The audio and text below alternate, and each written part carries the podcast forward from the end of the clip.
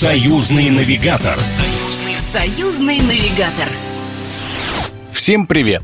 С вами Егор Волгин, и это программа «Союзный навигатор».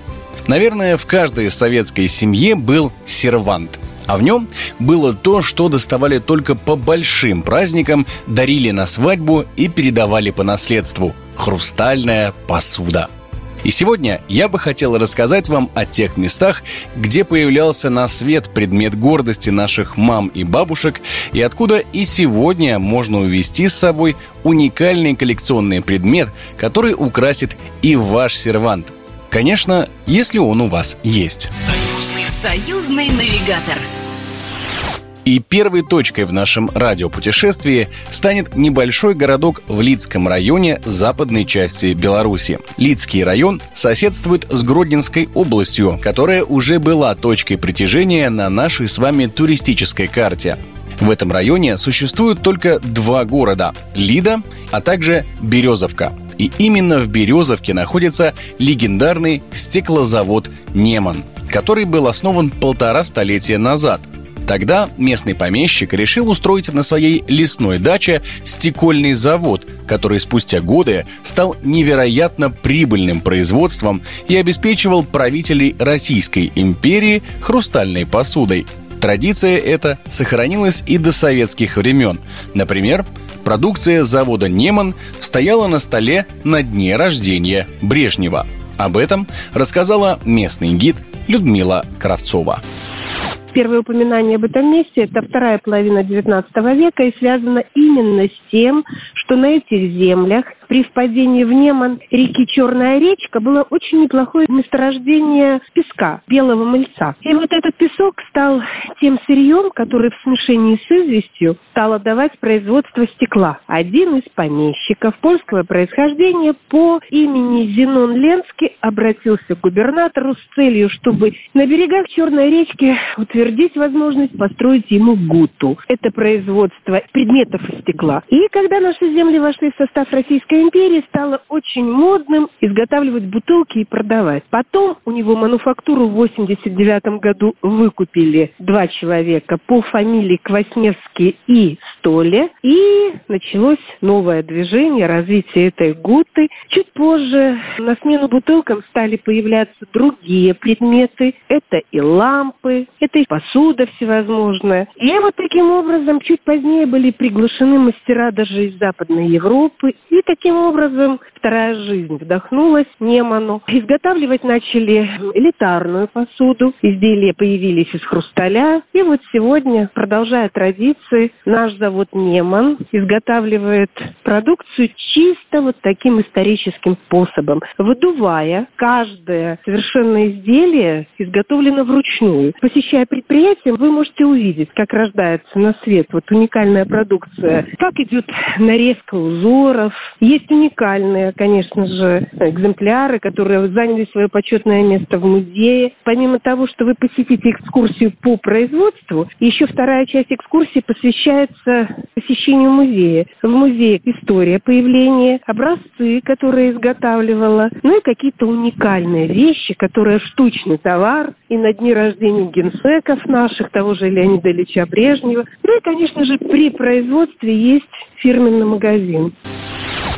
Восстановленный после Великой Отечественной войны. Стеклозавод долгое время был одним из крупнейших среди родственных ему предприятий Советского Союза – Коренные изменения в судьбе завода произошли в 60-х годах прошлого века, когда сюда прибыли профессиональные художники, которые стали создавать не только утилитарные предметы из стекла, тиражируемые в массовом производстве, но и изделия, выполняемые в единственном экземпляре. Так, было положено начало самобытной школе художественного стекла в Березовке – в музее Немана можно увидеть все лучшее, что было создано на заводе. Благородный прозрачный хрусталь, все мыслимые оттенки стекла самых разных форм, молочно-дымчатое стекло со знаменитой неманской нитью, которая напоминает работы старинных венецианских стеклоделов. Многие экспонаты здесь – настоящие произведения искусства, отмеченные премиями, дипломами и медалями престижных международных ярмарок и выставок. Добраться до маленькой и уютной Березовки можно от Лиды, а также из Гродно и Новогрудок, рассказала Людмила Кравцова. Из Лиды у нас курсирует маршрутное такси, это совсем недалеко. От Лиды это порядка 24 километра. И можно совершенно смело доехать. Потом есть сеть железной дороги, которую еще некогда Столе проложил директор. Это еще конец 19 века, начало 20 века, поэтому железка действующая. А из Гродно, конечно, это автомобильный транспорт. Да, есть прямые маршруты на Новогрудок из Гродно и как раз через Березовку можно попасть. Из Минска таким же образом в движении Лиды можно попасть э, в Березовку. Остановиться в Березовке негде. Гостиничная инфраструктура там пока не развита. Поэтому поселиться лучше в том же Новогрудке, а заодно и посмотреть там Новогрудский замок, о котором я рассказывал вам в одном из наших предыдущих радиопутешествий. Город очень маленький, даже чуть менее 10 тысяч населения, вы понимаете, да он и статус города только недавно совсем получил. Это поселок был рабочий. Поэтому лучше остановиться, конечно, в Лиде. Остановиться можно в Гродно. Остановиться можно в Новогрудке. Заодно и, как я сказала, колыбель литовской державы посмотреть Новогрудки. Союзный, навигатор. Даже если вы ничего не знаете про производство стекла и хрусталя, то для вас все равно не будет загадкой, где в России находится главное его производство. Даже само название на это намекает. Конечно, в городе Гусь Хрустальный. Кстати, получил город свое название именно из-за того, что на реке Гусь была построена хрустальная фабрика. Сделал это в середине 18 века Аким Мальцов, представитель династии, имя которой носит местный музей. Об этом рассказала хранитель коллекции «Стекло» Музея хрусталя имени Мальцовых Алла Чуканова. Музей хрусталя – это крупнейшее в стране собрание исторического и современного стекла. Коллекция насчитывает около 12 тысяч предметов. Музей носит имя Мальцовых. История города началась в 1756 году с постройки Акимом Мальцовым маленькой хрустальной фабрики на речке Гусь. Аким Мальцов перевел половину своей хрустальной фабрики из Можайского уезда в Московской губернии, потому что вышел указ, запрещавший строительство крупных стекольных железных заводов и с требованием удалить не менее чем за 200 верст от столицы. Делалось это для того, чтобы уберечь леса от потребления и уберечь столицу от пожаров. Тогда Ким Мальцов и пускает в ход свою хрустальную фабрику. Выбрал он местечко на речке Гусь, потому что эта вода, речка давала воду необходимую для производства. Здесь были хорошие леса, топливо основное для хрустального производства и, конечно, залежи богатые чистого кварцевого песка, который является основным сырьем для варки хрусталя. Внук Аким Васильевича Мальцова, Иван Сергеевич Мальцов, начал собирать коллекцию лучших хрустальных изделий, стеклянных изделий, которые он привозил из разных стран и которые легла в основу музея впоследствии. А предпоследний владелец фабрики Юрий Степанович Нечаев-Мальцов построил в Хрустальном храм Святого Георгия. В этом здании и размещается музей хрусталя.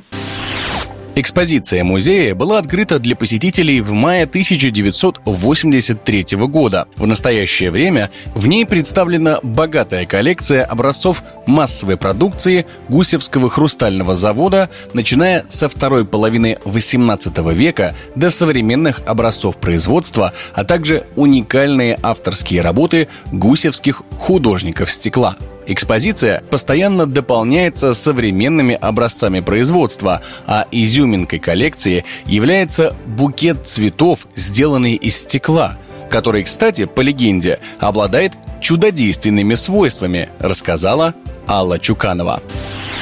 Визитной карточкой музея, конечно, является изумительный стеклянный букет. За одну ночь мастер изготовил из цветного стекла, из остатков цветного стекла в горшках целый букет цветов, поместив его в вазу чтобы порадовать свою маленькую больную дочку. Девочка выздоровела, увидев эти цветы у себя в комнате. Болезнь наступил перелом, а букет, переданный в музей уже в советские годы, в 1981 году, он обладает волшебным свойством. Дарит радость, здоровье и долголетие всем, кто вот любуется этим произведением.